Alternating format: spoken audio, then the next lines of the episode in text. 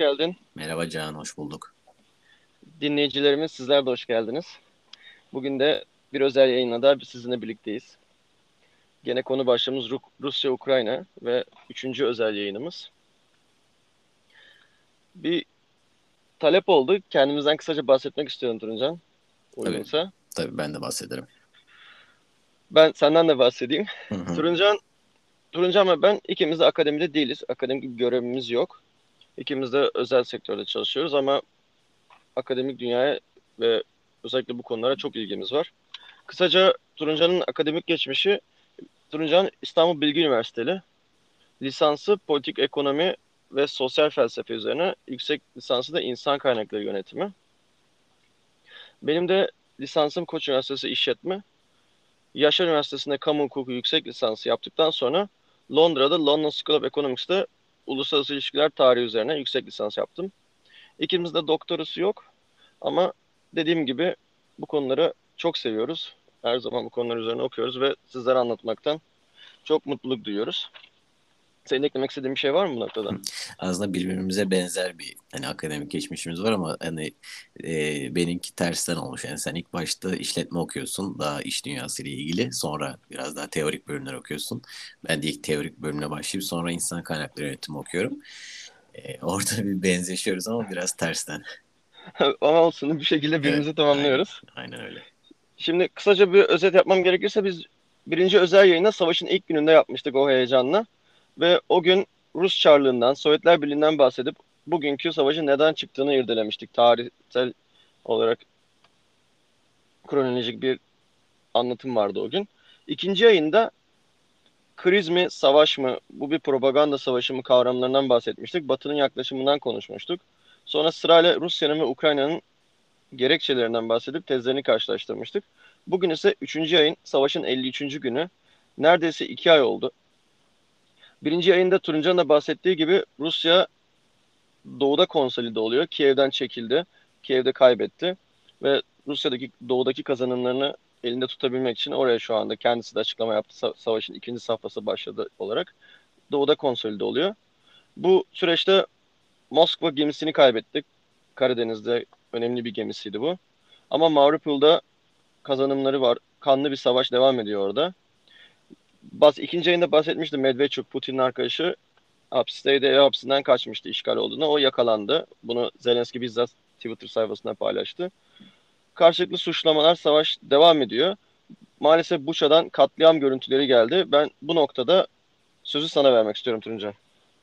Yani e, zaten bu durumu takip etmek yani bu savaş durumunu takip etmek e, açıkçası biraz zor. Senin dediğin gibi belli e, noktalar üzerinden e, belli senin dediğin konu başlıkları üzerinden de takip ediyoruz. Aslında e, san, yani senin e, söyleyeceklerin çok fazla e, ekleyeceğim şeyler güzel özetledin ama e, şunu çok net görüyoruz. E, yani ilk baştaki kadar bu arada e, savaşın e, yani sosyal medya platformlarında veya hani konvansiyonel medya diyebileceğimiz e, hani e, televizyonlarda, haber programlarında çok eskisi kadar da yer almadığını hani sen de belki görüyorsundur. Evet. E, biraz hani pandemiye benzer bir e, durum oluyor. İlk başta hani pandemide de e, böyle yere düşüp ölen hani insan görüntüleri vesaire hani inanılmaz bir panik havası vardı. E, tabii hani pandemi çok daha büyük bir e, olay olduğu için hani onun tabii o e, hype'ı diyelim e, yani haberlerin peak noktası çok uzun sürdü. Daha sonra hani yavaş yavaş azalmaya başladı. Burada da hani ilk başta hani e, savaşla ilgili çok fazla haber yapıldı. E, çok fazla gündeme geldi. Hani Ukraynalılara e, çok fazla hani e, yardım yapıldı ki hala yapılıyor. Şu an e, ise biraz o hani bence sönümlenmeye başladı. E, çok fazla şey konuşmaya başladı. Takip ediyorsundur hani Ukrayna bazı şeyler öneriyor.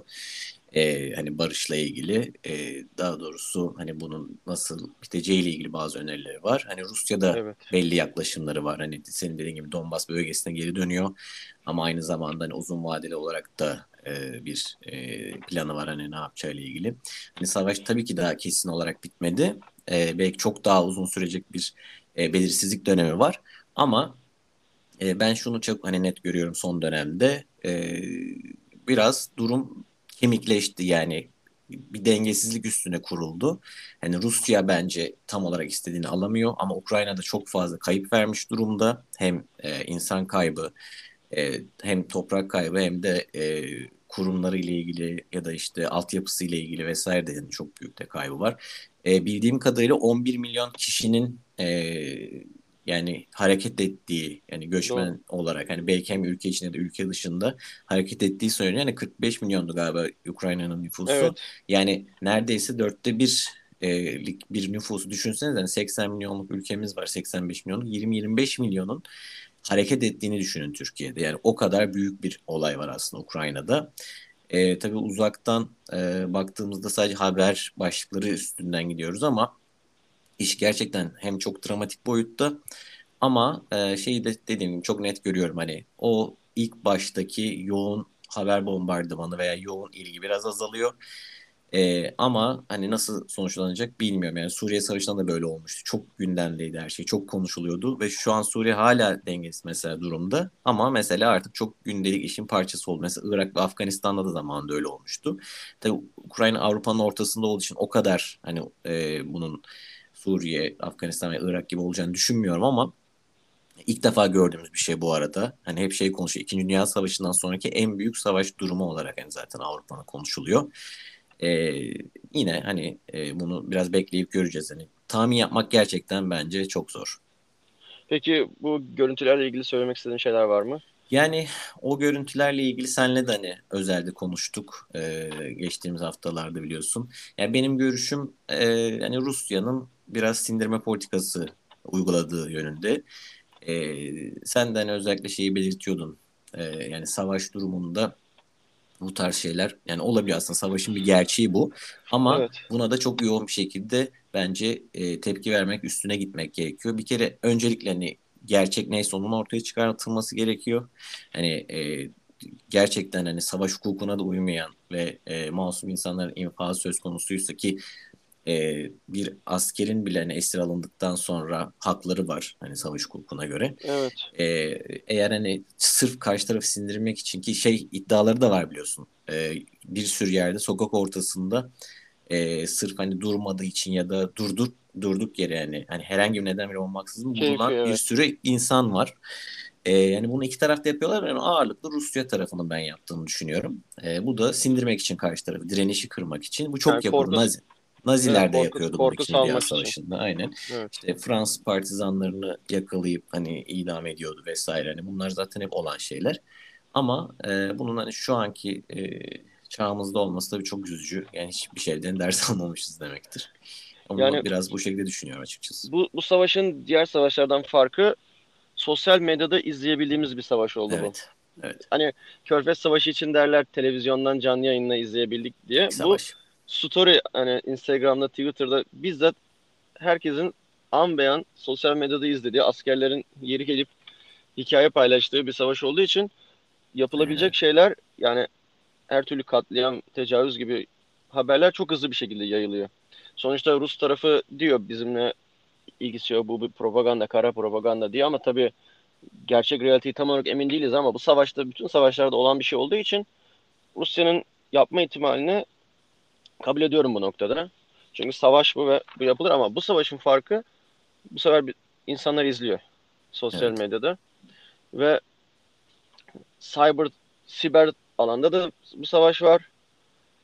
Twitter'da, evet. podcastlerle şu anda yaptığımız gibi Instagram'da. Bu yüzden aslında her yapılan şey bir insanın bile, bir kişinin bile öldürülmesi çok çabuk yankı bulabilecek noktada. Dilersen aslında bu konunun bir günlük bir konu olmadığından bahsetmek istiyorum ben. Evet. Biraz biraz ideolojiye ideolojiye girelim. Bu savaşın ideolojik altyapısını inceleyelim. Şimdi bazı kaynaklardan önce El Jazeera haber sitesinde gördükten sonra yaptığım araştırmalarla Alexander Dugin ismine ulaştım. Hı hı.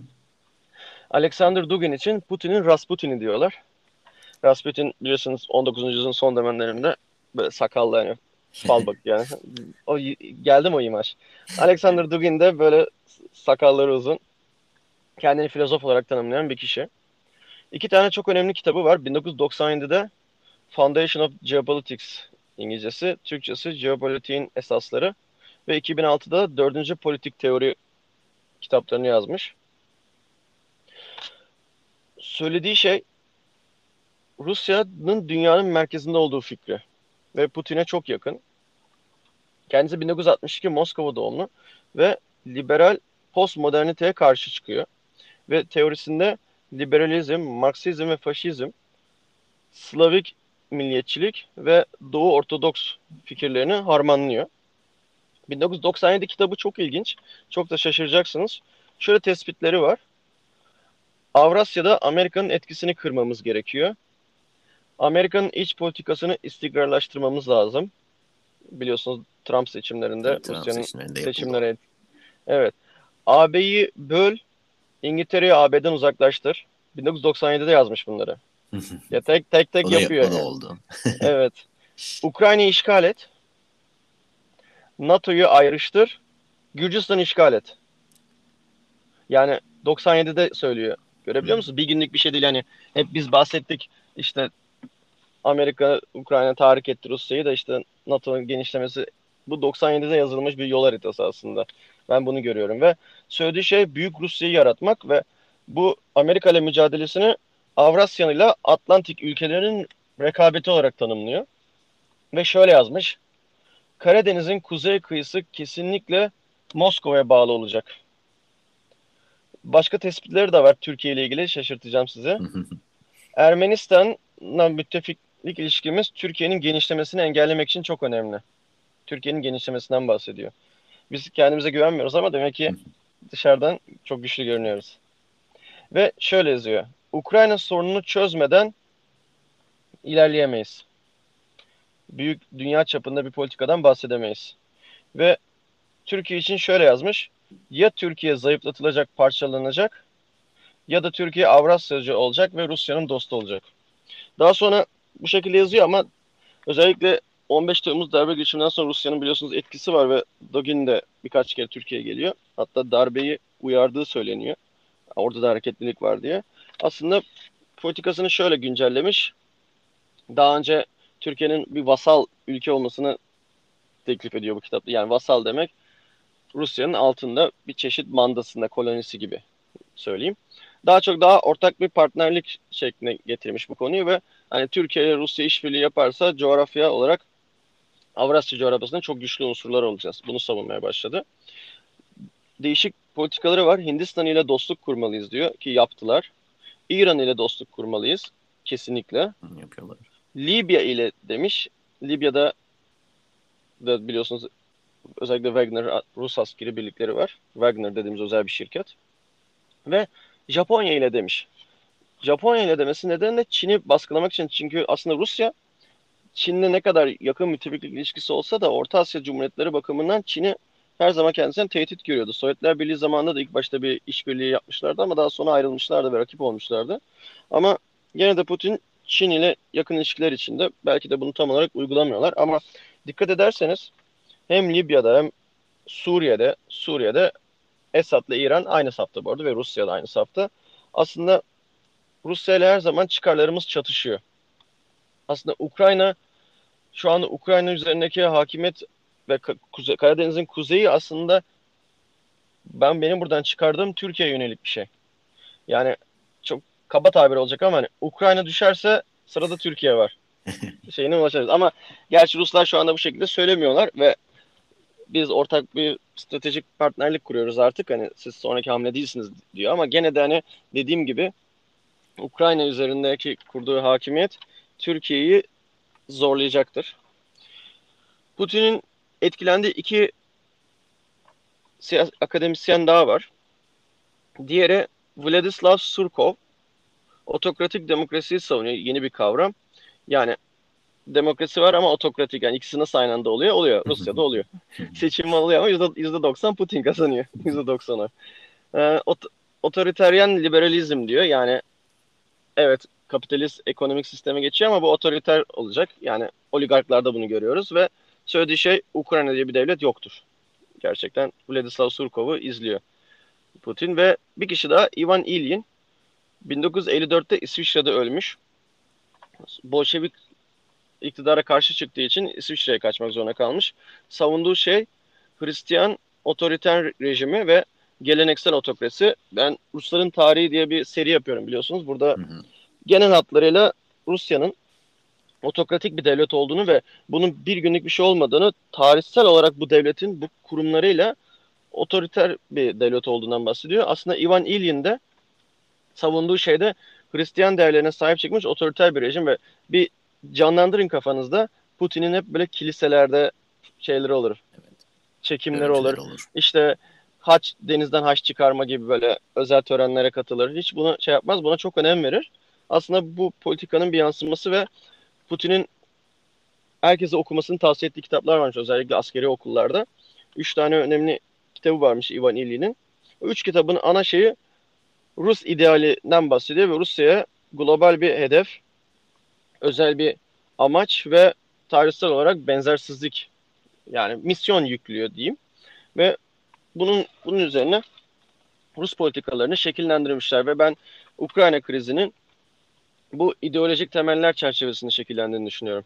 Sen bu konularda ne düşünüyorsun? Ee, yani açıkçası hani senin bahsettiğin e, şeylerden şu aklıma geliyor. Birçok ülkenin e, yani en küçük ülkenin dahi böyle e, doktrinleri, böyle hedefleri, e, özel e, teorisyenleri vardır biliyorsun. Hani bizde de var. Yani çok hani e, ayrıntılı bahsetmeyelim de.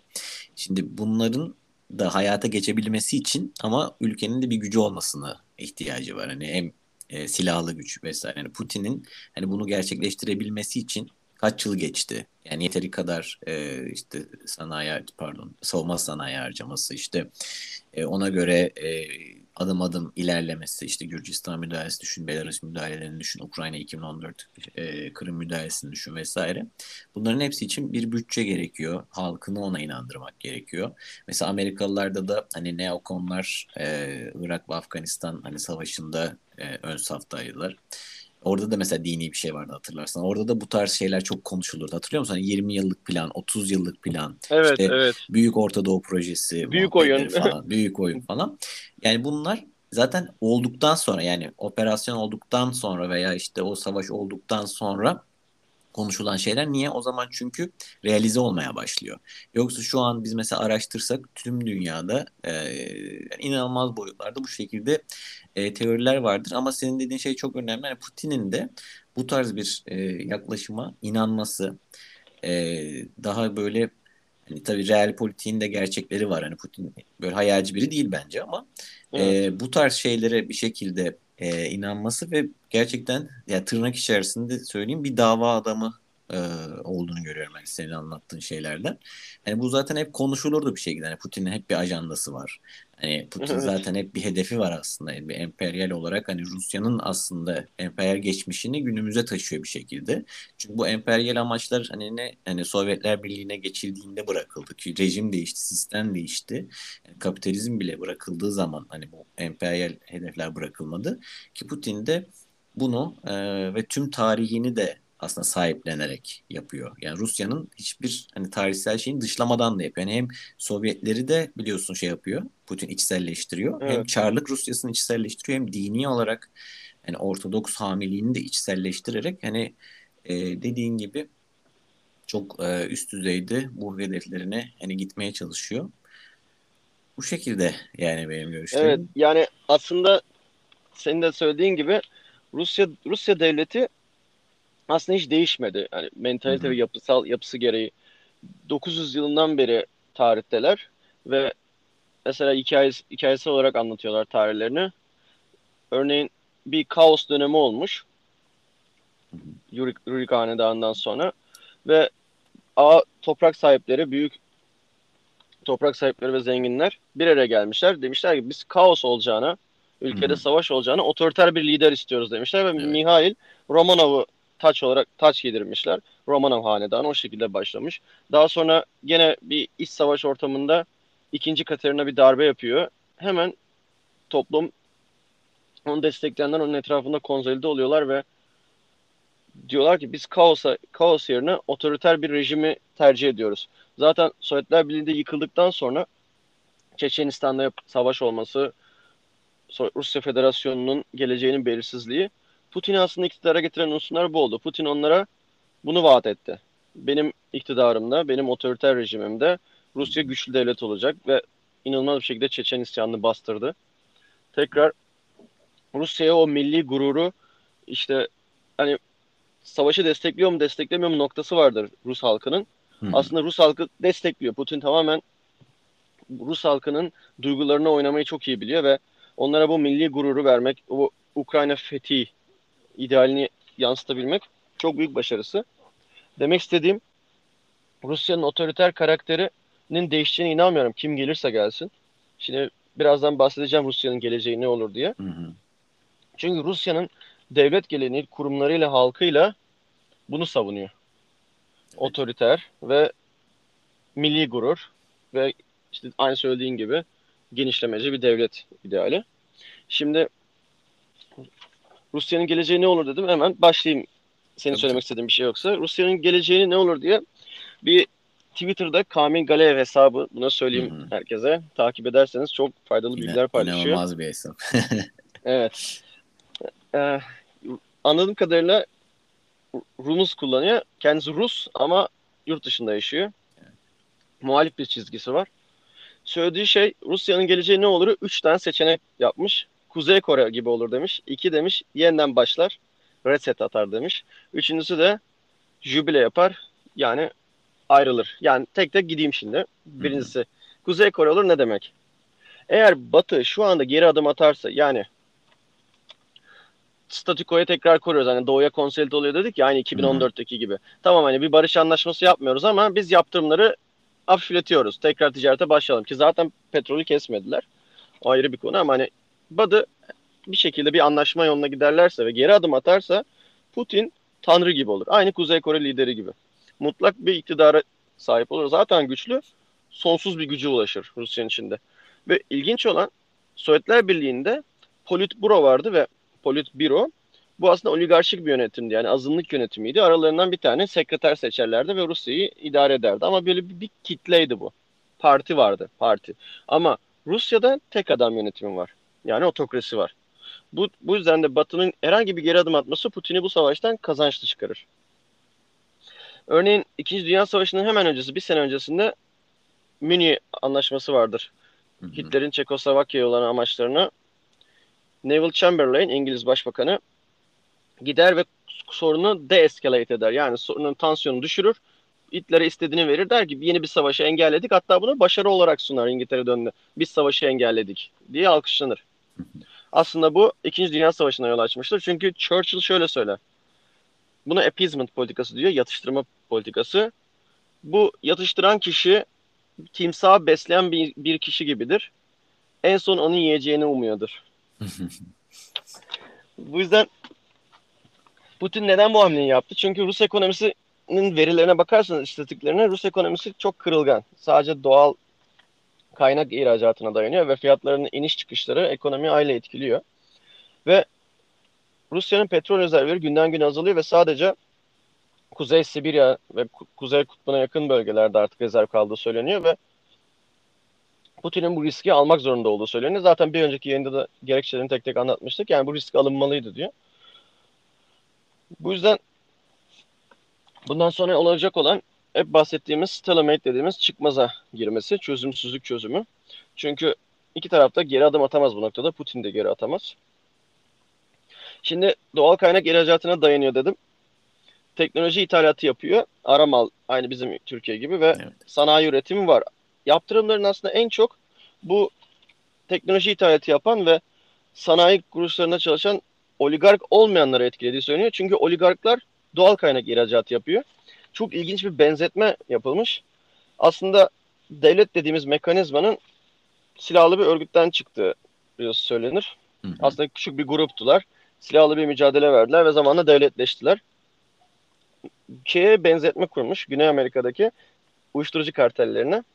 Kartellerin artık devlet gibi olduğu ilk baş dizilerden hatırlarsanız böyle gömlekli, tişörtlü şeyler askerleri, hani asker demeyeyim de militanları varken artık bildiğiniz düzenli orduları var kartellerin ve belli bölgeleri tutuyorlar ve çok ilginç bir tespit. Dünya avokado üretiminin %80'i %90'ını karteller yapıyormuş. Alanya'dakiler hariç. Meksika'dan gelenler. neden neden avokado? Bütün avokado üretimini tarlalarını karteller yönetiyormuş. Çünkü tarımı yapmak basit. Eğer makine üretmeye başlarlarsa mühendislere, beyaz yakalara ihtiyaçları olur. O zaman ne olur? Teknokratların ağırlığı artar. Bu yüzden de Rusya'daki, Putin'in yanındaki bütün oligarklar sadece maden, gaz ve petrol işi yapıyorlar. Ve yaptırımlardan etkilenmiyorlar. Ve nüfusun azaldığı bir Rusya var. Genç nüfusun azaldığı, ekonominin kötüye gittiği, kaynakların yavaş yavaş bittiği. Siz Putin olsanız ne yapardınız? Diye soruyor. Bu yüzden savaş kaçırılmazdı diyor ve kesinlikle Batı'nın geri adım atmayacağını savunuyor. Peki Putin geri adım atarsa ne olur?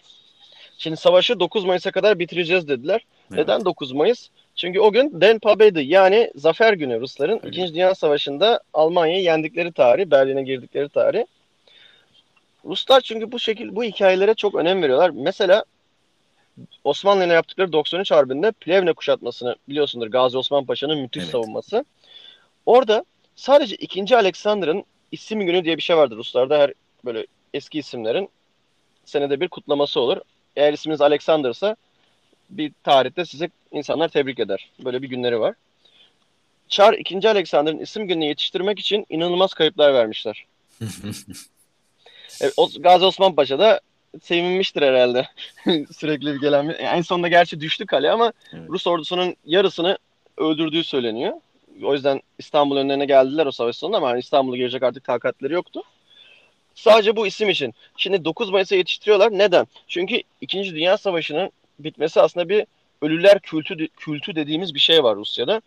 2. Dünya Savaşı her sene video şeylerden hatırlayın Kremlin'deki tankların geçişinden Hı. inanılmaz coşkuyla kutlanıyor ve tüm federasyon boyunca bütün meydanlarda insanlar çocuklarıyla buna çıkıyorlar ve ölülerini savaşta ölmüş olanları anıyorlar ve toplumda sürekli böyle bir şehitlik ve asker İkinci Dünya Savaşı'nda 20 milyon Rus askeri öldü. Bunun bu tema çok işleniyor. Yani demek istediğim öl, ölmeyi yüceleştiriyor. Din gibi oluyor. Bu da ne yol açıyor? Rus savaşında ölen askerlerin hiç kimse ailesi ses çıkarmıyor ve Rus toplumuna yapılan anketlerde ya anketler yanlı olabilir tabi. Özellikle yaşlı nüfusun savaşı çok desteklediği, Putin desteklediği görülmüş. Bu yüzden tabii ki e, batılı eğitimli genç nüfusta desteklemeyenler, savaşa karşı çıkanlar hatta Rusya'yı terk edenler oldu ama genel çoğunluğun bu işlenen Rus kültürüne işlemiş olan olgulardan dolayı savaşın desteklendiği düşünülüyor. Peki sormuştum. Putin geri adım atarsa ne olur? Hı hı. İktidar değişikliği olursa ne olur? Navalin geçerse ne olur? Navalin en büyük muhalifi Putin'in. Hiçbir şey değişmez. Çünkü kötü polis gider, iyi polis gelir. Hatta gelen gideni aratır. Çünkü Navalin'in geçmişine baktığımız zaman onun da ırkçı söylemlerinin olduğu, özellikle Orta Asya'daki Rus, Türkiye Cumhuriyet, özel cumhuriyetlere yönelik inanılmaz ırkçı yaklaşımlarının olduğu söyleniyor. Ve hatta onun da aynı şekilde kliptokrasi dediğimiz yakın çevresinin devletin kaynaklarını çaldığı bir sistemin devam edeceği söyleniyor. Çünkü bu sistemi değiştirmek imkansız. Bu sistem bin yıldır bu şekilde işliyor. Bu yüzden farklı bir şey olmayacaktır. Sadece batıya yaklaşmış belki bir Rusya olabilir ama Rusya'nın genel yapısı değişeceğini kimse beklemiyor. Ama batıya yana, yana yaklaşmış bir Rusya Çin için tehdit ve büyük bir güç odağı alacaktır. Amaçlanan da bu olabilir aslında. Putin'in iktidarını kaybetmesi. Ve Rus halkı şöyle yaklaşımlarda bulunuyor. Bütün bu Telegram hesapları, Twitter hesaplarında Rusların savaşa yönelik yaklaşımlarında. Zafere kadar kesinlikle durmayın. Donbas'ı tamamını alın. Mariupol'u alın. Kırım'la Rusya'yı birleştirin. Bu şu ana kadar ölen insanlar boşuna mı öldüler? Devam edin. Yani belki sonsuza kadar devam edecekler. Öyle bir istek var. Ve askerlerin çoğu gelen askerler de Orta Asya'dan, Çeçenya'dan asker getiriyorlar. Çünkü dediğim gibi Rusların genç nüfusu günden güne azalıyor. Bu yüzden Orta Asya'dan getiriyorlar ve onlara öldükleri zaman ailelerine para ve ev verdiği söyleniyor. Yani aslında aileler çocuklarını feda ederek para alıyorlar. Bir nevi ticaret gibi görünüyor ve Zaten ölenler Orta Asya'dan gelenler Rus sarı saçlılar değil yani. Ve kimsenin de şikayet ettiği yok. Kimse hesap sormuyor. O yüzden güzel bir ticaret diyorlar. Ve dediğim gibi bu bu savaşı çok kolay kazanacağını düşünüyordu. Özellikle Kiev'i 3 günde düşüreceğini. Çünkü Hı-hı. 1968'de Prag bir günde girmişti. Aynı şekilde daha önce de Ukrayna müdahalelerinde kimse tepki göstermemişti ama bu sefer işler çok farklı ilerliyor. Çünkü bir farklı bir makale daha var. E, LSC'den Robert Wade yazmış 30 Mart'ta. Aslında bu bir tuzaktı demiş. Yani Rusya'nın Ukrayna'ya girmesi Amerika tarafından hazırlanmış bir tuzaktı. Çünkü amaç Putin'i iktidardan indirip kendisine yakın yeni bir başkan seçtirmek. Aslında Ukrayna Rusya'nın uzun yıllarda hedefindeydi. Çünkü NATO genişlemesine biliyoruz Rus sınırlarına kadar getirmişti tüm bu Polonya ve Baltık ülkelerini alarak. Ukrayna'yı da almak isteyerek NATO'yu genişleterek Rusya'yı containment politikası çerçevesinde çepeçevre sarmayı hedefliyordu genişlemesini engellemek için. 2015'ten beri CIA Ukraynalı özel kuvvetleri zaten eğitiyordu. Yani Ukrayna bu, bugüne hazırlanıyordu. Bu savaş bekleniyordu. 2014'te Amerikan destekli ilk darbeyle Rus dostu Yanukovych'i indirdiler. O dönem zaten hemen Kırım'a müdahale etti Rusya. Yanukovych'i indirdikten sonra Ukrayna'da Rusçayı yasakladılar ve Rus azınlığa karşı ayrımcılığa başladılar. Aralık 2021'de Rusya Ukrayna'nın NATO'ya girmesin, tarafsız kalsın teklifi de bulundu ve bu teklif reddedildi. Yani Amerika Rusya Ukrayna'ya saldırsın diye elinden geleni yaptı. Öyle söyleyeyim ve bunu şuna benzetiyorlar. Aynı Sovyetlerin Afganistan'ı işgal etmesi gibi. Biliyorsunuz ki Sovyetler Birliği Afganistan'ı işgal ettikten sonra uzun bir savaşa giriyor ve bu savaş o kadar zarar veriyor ki Sovyetler Birliği'ne. Sovyetler Birliği ekonomik olarak çöküyor ve dağılıyor. Aynı bunun amaçlan, amaçlanıyor. Ukrayna'da da başarısız bir Putin'in iktidarını kaybetmesi hedefleniyor. Çünkü Amerika ve Rusya aslında Avrasya'nın kontrolü için uzun zamandır savaşıyor, mücadele ediyor. Ukraynasız bir Rusya basit bir Asya devleti. Ukraynalı bir Rusya ise denizlere çıkmış güçlü bir Avrasya devleti olacaktır. Ama Rusların Vietnam'ı olabilir bu savaş. Eğer gereğinden fazla uzun sürerse Putin'in sonunu bile getirebilecektir. Ve Amerika Ukrayna sayesinde tüm Batı ittifakını konsolide etmeyi tekrar başardı. Farklı sesleri Fransa'nın mesela Amerika'dan ayrılalım kendimiz bir Avrupa ordusu kuralım ya da malum Türkiye'nin artık Rusya'ya doğru ilerlemesi tüm bunları aslında önünü kesti. Çatlaklık, çatlakları giderdi ve tüm Batı etrafını Rusya korkusu üzerine birleştirmeyi hedefledi. Hatta İsveç bile Finlandiya bile tarafsız ülkeler NATO'ya girmeyi tartışmaya başladılar. Bu aslında Amerika için büyük bir başarı. Bakalım uzun dönemde Putin'in iktidarını kaybetmesi olur mu olmaz mı göreceğiz. Peki Rusya'nın geleceğinde üçüncü nokta neydi? Jübile dediğimiz olay. Jübile ne demek? Tamamen Rusya'nın paramparça olması, doğudan başlayarak tüm özel cumhuriyetlerin bağımsızlıklarını ilan etmesi ve Rusya'nın küçük küçük cumhuriyetlere bölünmesi. Bu da biraz zor da olsa üçüncü senaryo olarak karşımıza çıkıyor. Evet. İyi özetledin Bayacan. Ee, yani bu gerçekten şey olarak hani çok zor bir konu. E, çünkü hani çok belirsiz, çok beklenmedik de bir olay olduğu için ama bu e, Kamil Galiyev'di değil mi ismi? Şey, evet. E, yani çok derinlemesine e, yazıyor bu yazıları. Yani herkese de e, mutlaka öneririz ama biliyorsun hani ben de bir istersen yazıdan bahsedeyim. Hani savaşla ilgili hani sayısız yazı var, analiz var, video var vesaire. Hepsi önümüze akıyor her gün. Şimdi her birini takip etmek imkansız. Hani elimizden gelince böyle e, önümüze çıkanlara falan bakıyoruz. Birbirimize de paylaşıyoruz biliyorsun. Benim de bir yazı geçen hoşuma gitti. E, Thomas Friedman adlı bir yazarın New York Times'ta çıkan bir yazısı. Biraz ondan bahsedeceğim. Aslında hani birebir hani yazıyı anlatmayacağım, özetlemeyeceğim ama Tabii ki. kendi anlatacağım şeyleri de birazcık hani bu yazıyı temel olarak anlatacağım diyebilirim. E, yazının başlığı e, kaç kişinin izleyeceğine dair Putin'in hiçbir fikri yoktu. Yani çevirisi böyle hani yazının başlığının. Evet. Hani izlenen şey ne? E, aslında takip edilen şey ne? Takip edilen şey e, senin de aslında bizim bu yayının başında bahsettiğin gibi savaş durumunun kendisi. Yani normalde eskiden önceki yıllarda hani konvansiyonel medya varken belli görüntüleri hani izleyebiliyorduk. Belli özetleri belki görebiliyorduk savaşla ilgili. Hatta çok daha öncesinde hani düşün hani İkinci Dünya Savaşı'nda, Birinci Dünya Savaşı'nda çok sınırlı bir basılı medya e, varken de çok ayrıntılar bilinmiyor. Belli haberler işte şurası işgal edildi, şuraya harekat yapıldı falan gibi. E, ve hani bunu da çok sonra herkesin öğrenebildiği ve hatta kısıtlı bir kitlenin öğrenebildiği yani okuma yazma bilenlerin veya işte e, şehir merkezlerinde olanların e, bilebildiği şeyler. E, ama şu an herkesin izlediği şey ne? Savaş durumu ve en ücra noktalara kadar dünyadaki herkes e, bu savaşı e, görebiliyor. E, yani bir taraftan da yani bu çok ilginç bir şey. Yani bu aslında yazının da yani iki haftalık bir yazı bu ama hani tam olarak böyle bir e, hani zamansız bir yazı. Çünkü belli anekdotlar var. İşte mesela birinci anekdot buydu. E, ve bu konuda hani yani en önemli e, koyduğu yaklaşım bu ve bundan sonra hani herkesin izleyebileceği bir hani izleyebildiği bir savaş olduğunu belirttikten sonra bunun aslında o, yani belki de ilk dünya savaşı gerçek anlamda ilk dünya savaşı olabileceğini söylüyor. E, niye? Çünkü artık hani dediğim gibi internetin girmediği hiçbir yer yok. Yani biliyorsun artık sosyal medya platformları tamamen emekleme çağını geçti dünyada. Mesela bu savaş 10 yıl önce olsaydı belki bu kadar da takip edilemeyebilir ya da 15 yıl önce olsaydı. Şimdi e, bütün bu sosyal medya platformları koskocaman medya devlerine dönüştüler. Yani şöyle basit bir istatistik vereyim. Yani Şubat'ta açıklanmış bir veri var e, sosyal medya ile ilgili. Günde ortalama 500 milyon tweet atılıyormuş dünyada. 500 milyon tweet yani çok çok büyük evet. bir sayı. İnanılmaz bir trafik demek bu. İnanılmaz bir bilgi akışı demek. Tabii yazıda böyle Twitter vesaire demiyor. Oralara çok girmiyor ama yani internette olan her cihazdan bu savaşı en ince ayrıntısına kadar izleyebiliyor olmamızdan bahsediyor.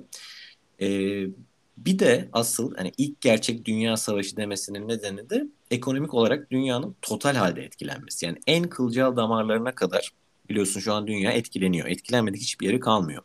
Çünkü hani kapitalizmin ulaşmadığı hiçbir yer yok neredeyse. Yani her yere ulaştı evet. kapitalizm. Yani bu kaçınılmaz bir durum. Üstelik hani ben hiç haber takip etmiyorum. Hani dünyada ne oldu umurumda değil desen de bu gerçeklik değişmiyor. Yani e, düşün hani, hani genelde derler ya sen politikayla ilgilenmesen bile aslında alınan her politik kararın senin hayatında bir etkisi vardır. Bu da aynı şey. Yani şöyle düşün hani örnek vereyim mesela bir tane. Diyelim ki e, hani sen böyle Kore'de böyle bir Hatta Seul başkentinde şeysin e, böyle banyosunda oturan birisin tamam mı? Evet. E, böyle hatta içe kapanık introvert bir gamersın hani bilgisayar oyun oyuncusun. Böyle tek işin oyun oynamak hani küçücük bir işte evin var. Hani ailenden de uzak yaşıyorsun. Televizyon zaten açma. Televizyonun bile yok. E, hiç haber sitesine girmiyorsun. Sabahtan akşama kadar oyun oynuyorsun. Twitch'tesin vesaire. E, böyle savaş politikada umurunda değil. Yani biri sana sorunda haberin bile yok falan ama ne oluyor? Hani en sonunda karnına çıkıyor değil mi mesela? Yani bir şey yemek zorundasın. bir ürün almak zorundasın ya da sokağa çıkıyorsun. Mesela işte bir tane fırın var orada. Giriyorsun fırına. işte her gün aldığın ekmekten bir tane ya da bir tane fırın ürünü alıyorsun. Ee, sonra bir bakmışsın zam gelmiş tamam mı? Yani aynı evet. parayı veriyorsun. Diyor ki bu para değil diyor adam. Sen de işte hayrola diyorsan ne oldu yani ne olmuş olabilir falan. Yani be, çoğu ülke çok fazla bizdeki kadar da hani e, şu an hani enflasyon yok ya. Hani bizde olduğunda hani biraz hani artık anlıyoruz ama e, bazı ülkeler çok sınırlı enflasyon var biliyorsun. Yani sonra fırıncı da diyor ki hani çocuğa hani Ukrayna-Rusya savaşı yüzünden e, un tedariğinde bir sıkıntı var. Fiyatlar da arttan açıklama yapıyor. Çocuk da o zaman mesela ister istemez bu network'ün yani bu ağın global bir parçası olmaya başlıyor. Yani Putin'in bir emri aslında senin alım gücünü düşürüyor. Yani bu arada anlattığım bu hikayenin esnaf kısmı gerçek. Şöyle bir tane ben de El Cezire'den bir haber okudum. Beş gün öncesinin haberi. Ee, böyle işte gerçekten Seul'de fırın ürünlerinin fiyatı artmış tamam mı? ee, bu fırıncımızın adı da Lee. Diyor ki işte Ukrayna'nın şimdiye kadarki en büyük buğday üreticilerinden biri olduğu hakkında hiçbir fikrim yoktu diyor. Yani birçok Avrupa ununun Ukrayna buğdayından yapıldığını yeni keşfettin diyor. Yani o da mesela kendi ürettiği ürünün ham maddesinin nereden geldiğini ancak fiyatlar artınca mesela fark etmiş. Yani o kısmı Dünya çok uzat. Aynen o kısmı çok uzatma ama yani net olarak işte kapitalizm ulaştı her noktada yani küreselleşmenin ateşinin yandığı her yerde bu savaşın da bir etkisi var.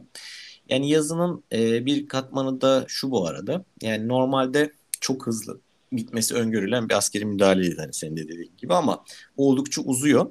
Ama yani bir taraftan yani bu benim de bir görüşüm. Yani çok hızlı bir şekilde oluşan şey savaşın bitmesi değil de belli bir siyasi olgunun ve yaklaşımın oluşması. O da nedir? İki tane dominant politik sistemin birbiriyle çatışması ve karşılaşması durumu. Yani bir tarafta serbest piyasa düzeninin hakim olduğu, hukuk devletinin işlediği, kurumların hani e, iktidarları nasıl diyeyim e, sorguladığı evet. e, demokratik sistemler olan ülkeler sistemler. Bir tarafta da otokratik kleptokrasiler yani. Evet. Ama kleptokrasi ne demek onu da söyleyeyim. Yani ben de bilmiyorum ne olduğunu tahmin ediyorum da zenginler ve bir elitin yönetimde hakim olduğu otoriter düzen demek kleptokrasi. Yani otokratik kleptokrasi oluyor bu da.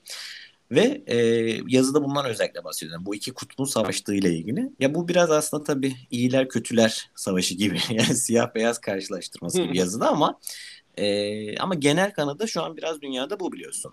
Yani kısaca çok aslında kısaca demokratik olanla olmayanın savaşı şu an konsept olarak dünyada. Ve bu Putin'in evet. beklemediği bir şeydi diye düşünüyorum. Yani e, zihni olarak hani bu kadar hani yoğun bir şekilde mesela Ukrayna'ya çok fazla hem psikolojik hem maddi hem de silah anlamında biliyorsun yardım yapılıyor her koldan.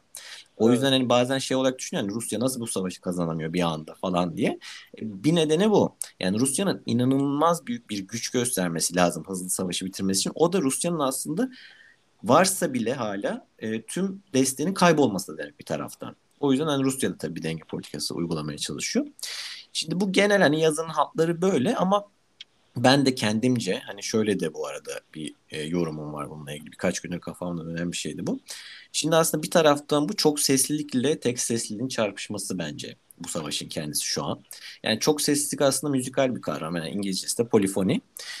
Ee, 1895 ile 1975 yılları arasında yaşamış bir Rus edebiyat teorisyeni var. Mikhail Bakhtin. E, bunu kendi edebiyat teorisinde kullanıyor normalde. Çok sesliliği bu terimi. Özellikle Dostoyevski romanlarını çözü, çözerken kullanıyor.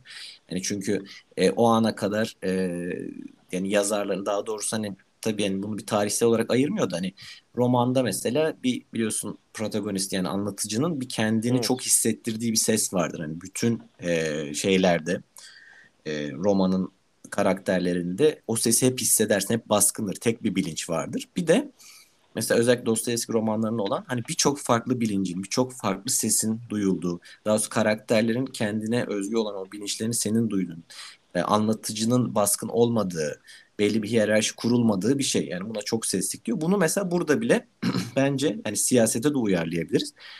Ee, şöyle çünkü mesela insanı biliyorsun gündelik hayatı hani birçok sesin böyle birçok imgenin, birçok düşüncenin iç içe geçmesiyle, çarpışmasıyla, birleşmesiyle kuruluyor. Hatta yok olmasıyla kuruluyor. Hatta bu tekrar tekrar hani e, var oluyor bir düzen içerisinde. Aslında düzensizliğin hiç durmadan kendini yenilemesi ve bir düzen oluşturması üzerine kurulu bir hayatımız var ama insanın bu kaotik hakikati aynı zamanda insanın tarihi boyunca biliyorsun en büyük korkulu rüyası. Niye? Çünkü çok sessizlik olduğu zaman tartışma olur, sorgulama yapılır, isyan çıkar. O zaman bunun sonucunda hani belli bir düzeyde güç tahakküm eden bir herhangi bir odak hemen tek sesli dayatmaya başlar. Çünkü o gücünü kaybetme olasılığı vardır kaybetmemek için konsolide olmaya başlar. Bir üst basamağa çıkar herkesin etrafında ve der ki yani tek yol vardır. Yani o yolu takip etmeniz gerekiyor. O yolu sana tasvir eder, tarif eder ve der ki o yoldan git. Ve insan da o yoldan o kadar çok gider gelir ki hayatı o yola dönüşür ve diğer her yere o yolun dışı tamamen onun ürkütücü kara bir orman gibi gözükür. Yani bunu çok görürüz. Hani bazı insanlar vardır. Hani bir şey anlatmaya çalışırsın e, yani bu hani out of the box düşünmek gibi hani kutunun dışına düşünmek gibi basit Türkçesiyle garip oluyor öyle söyleyince de e, yani seni anlayamaz çünkü onun dışında hani o içinde bulunduğu e, kalıbın dışında çok fazla düşünmeye kendini programlamamıştır. Şimdi bu yüzlerce yıldır hani e, iktidarın her türlüsü genelde insana böyle tek bir hakikatin olduğunu, tek doğrunun olduğunu dayattı. Ama bir şekilde bunlar hep çözüldüler. Yani bunu hep gördük. Yani bunu nasıl Rusya'ya bağlayacağım? Rusya e, çok uzun süre yani zaten hani çoğu iktidar yüzyıllardır öyleydi de hani biraz bence günüm, günümüzde son bir yüzyılda falan bunlar e, parçalanıyor. Rusya özellikle tek sesliliğin çok hakim kılınmaya çalışıldığı e, zamanlar yaşadı. Hala onu yaşıyor. Örnek olarak mesela Çarlık döneminde biliyorsun 18. 19. yüzyılda çok fazla savaş var. Ee, ve hani bir şekilde halkını da mobilize edebiliyor. Bir de kendini Ortodoksluk mezhebinin hamisi ve garantörü olarak gören bir çar var. Hatta çarı çoğu biliyorsun şeyler saint olarak görüyor. Tanrı'ya çok yakın bir figür olarak görüyor. Yani aziz olarak görüyor. Ve e, hep böyle bir emperyal yolda devam, tek bir hedefe yönelik devam etmeye çalışan bir şey var. Yani çok tabii bu konularda benim hani senin kadar ayrıntı bilgim yok ama çok büyük ihtimalle yani onu da belki söylersen ben bitirince hani diğer toplumlar, yani Müslüman toplumlar ya da Ortodoks olmayan toplumlarla ve farklı yaşam anlayışlarına da çok sempatiyle bakmadıklarını düşünüyorum ki hani bir taraftan da bu savaşmalarını da e, kolaylaştırıyor. Yani halbuki düşünce bak mesela İncil'de aslında Allah'ın insanlar arasında ayrım yapmadığında, sevgiden falan bahsedilir. Ama tek bir ses gerektiği için toplum böyle toplumlarda hani dinin de e, işine geldiği ya da İncil'in de işine geldiği yerleri alıyor mesela e, yöneticiler ve onlara mesela kendi yaptıkları şeye dayanak yapıyorlar. Ama hani ne oluyor günün sonunda? O çözülüyor bir şekilde. Ne zaman güçten düşüyor iktidarın belli mekanizmaları? Mesela Ekim devrimi oluyor ve o da yıkılıyor mesela. Daha sonra mesela Sovyetler Birliği geliyor. E, ama Sovyetler Birliği'nde de ne oluyor bütün diğer kapitalist ülkeleri, kendi gibi olmayan ülkeleri aslında e, öcüleştiriyorlar. Yani işin bir de komiği ne biliyor musun? Mesela kendilerini yol gösterici olarak aldıkları Karl Marx mesela e, kapitalizm çelişkilerini tabii ki ortaya koyuyor mesela ama kapitalizmi asla mesela basitçe reddetmiyor Marx. Hatta kapitalizmin üretkenliğinden, verimliliğinden çok etkileniyor çok etkileniyor ve onu zaten çözümlemeye çalışıyor ve kendisi kendi lafı var yani tarihin ulaştığı en, en üretken sistemin kapitalizm olduğunu söylüyor o ana kadar ki. Ama Sovyetlerde de tek bir sese yine ihtiyaç var. Hani tek bir e, doğruya ihtiyaç var. O zaman ne yapıyorlar? Marx'ın bu hani total düşüncesini bir bütün olarak ele almak yerine hani orada da ekonomik analizinin belli kısımlarını alıyorlar ve kendilerine uyduruyorlar aslında. Ya bu sefer de mesela nasıl Çarlık'ta din hani kullanılıyor. Burada da bir ekonomik analizin parçası, bir teorinin parçası kullanılıyor ama yine aynı emperyal planlar, yine aynı uygulamalar, yine halkın üstüne kurulan tahakküm aynı. O yüzden hani yine diğer düşünceleri kapalılar, eleştirileri kapalılar falan ama ne oluyor? 100 yıl bile sürmüyor aslında o yapı ve en sonunda çözülüyor. Ya şimdi Putin'in Rusyası var. Güçlü devlet var. Hani güçlü ekonomi var. Tamam hani onlar için. E, dünyada söz sahibi bir Rusya işte bu tarz emelleri var. Ama bu emeller oranı yine ne oluyor? Tüm diğer farklı sesler, hem ülke için hem ülke dışında yok sayılıyor. Yine aynı e, pattern, aynı örgü izleniyor ve yine aynı emperyal hayaller ve toprak kazanma çabaları var. Yani burada çok hani Batı hayranlığı da yapmak istemiyorum. Hani burayı da çok uzatmak istemiyorum. Diğer tarafı hani çok sesli kısmını çok anlatmayacağım ama onu zaten hani az çok hani tahmin ediyordur. Bir şeyin negatifini anlatınca diğer taraf anlaşılıyor. Hı hı. Ama bunun karşısında da çok uzun süredir e, yani bu sistemlerin karşısında da çok uzun süredir böyle karar ver, verme mekanizmaları çok fazla insanı katan, bu konularda çok fazla pratik yapan, tartışan e, Batı toplumları var. Onların kurumları var, onların medyaları, halkları var. E, zaten Batı hani tek bir şey değil, tek bir top değil böyle hani e, bir yekun değil. Yani onun kendi içerisinde tabii bir sürü hani çatışmaları var ama Batı en azından bunu son 150 yıldır çok e, iyi yapıyor bence ve çok e, bu yüzden de birçok savaşı da yani sadece sahada olan savaştan bahsetmiyorum. Yani kültürel savaşları da siyasi savaşları da bir şekilde kazanabiliyor. Çünkü yani çok seslilik olduğu için bu benim düşüncem. Her şekilde bir çözüm üretebiliyor çünkü kendine. O yüzden bence de yani bu benim artık yazıdan çıktım başka yere geldim. Bu savaşın bence kazananı da yine son 150 yıldır olduğu gibi yani uzun vadede gelişmiş ve demokratik batı ülkeleri olacaktır diye düşünüyorum. bu benim görüşüm. Sen ne dersin bilmiyorum. Evet yani çok çok güzel noktalara parmak bastın. Yani toplamak gerekirse sonuç olarak dediğin gibi çıkmaza giren bir safhaya geçtik çünkü iki tarafta geri adım atamıyor anlattığım Hı-hı. gibi ve bu çıkmazın yani savaşın ikinci safhasına geçip doğuda aynı 2014'teki duruma dönüp frozen bir konflikt yani donuk bir problem yaratmak ve Batı bu şekilde yaptırımlarına devam ederse aynen söylediğin gibi Rusya uzun süre dayanamayacaktır. Hatta daha önce sahip olduğu Donbas'ı bile elinde tutamayacaktır. Hı hı. Ve Rus ekonomisi belki beklediğimizden daha kısa süre içerisinde yıkıma gidecektir. Eğer Putin iktidarını kaybedecek olursa daha batıya yaklaşmış bir Rusya farklı jeopolitik denklemlere cevap verebilir. Çünkü yükselen bir Çin de var. Bunun, buna yönelik de politikalar işleniyor. Ve aslında belki de olay Rusya'nın Çin tarafını değil de Batı tarafını seçmesi üzerine bir mücadele olabilir. Ama dediğin gibi bu şekilde bir tek sesliliğe karşı çok sesliliğin mücadelesini seyrediyor olacağız. Ve ilerleyen zamanlar savaşın kazanını bize gösterecek. Ama bu savaş uzun soluklu bir savaş. Sadece Rusya-Ukrayna savaşı değil bu. Bu aslında sistem sistemlerin yüzlerce yıldır devam eden mücadelesi. Evet.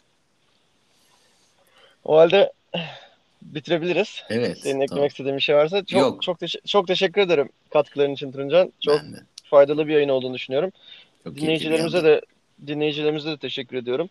Bizi Şu dakikaya kadar dinleyen herkese de teşekkür ederim. Değil mi? Sab- 50 dakika sab- yapmışız. evet sabrınız için. Bizi takip etmeye devam edin. O zaman görüşmek üzere. Görüşmek üzere. Görüşürüz. Herkese tekrar e, bizi takip etmeye devam etmeyi unutmayın diyelim. Evet.